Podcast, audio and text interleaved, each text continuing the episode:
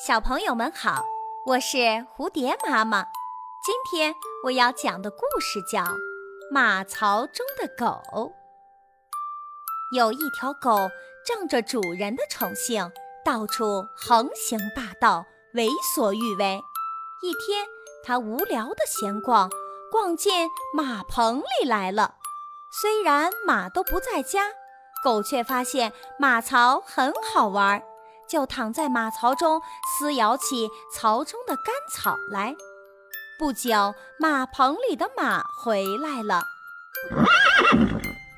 狗就冲着马狂叫不止：“你们不许过来，这是我的地盘了，我要在这里玩，你们谁也不能过来，不然小心咬死你们！”马也不是好惹的，他们早就看不惯这条被宠坏的狗了。一匹马对他的同伴说：“这条狗太自私了，它自己并不吃草，还霸占着地方不让别人吃草，真是岂有此理！来，我们教训教训它。”说完，抬腿向狗踢去。狗见势不妙，赶紧逃跑了。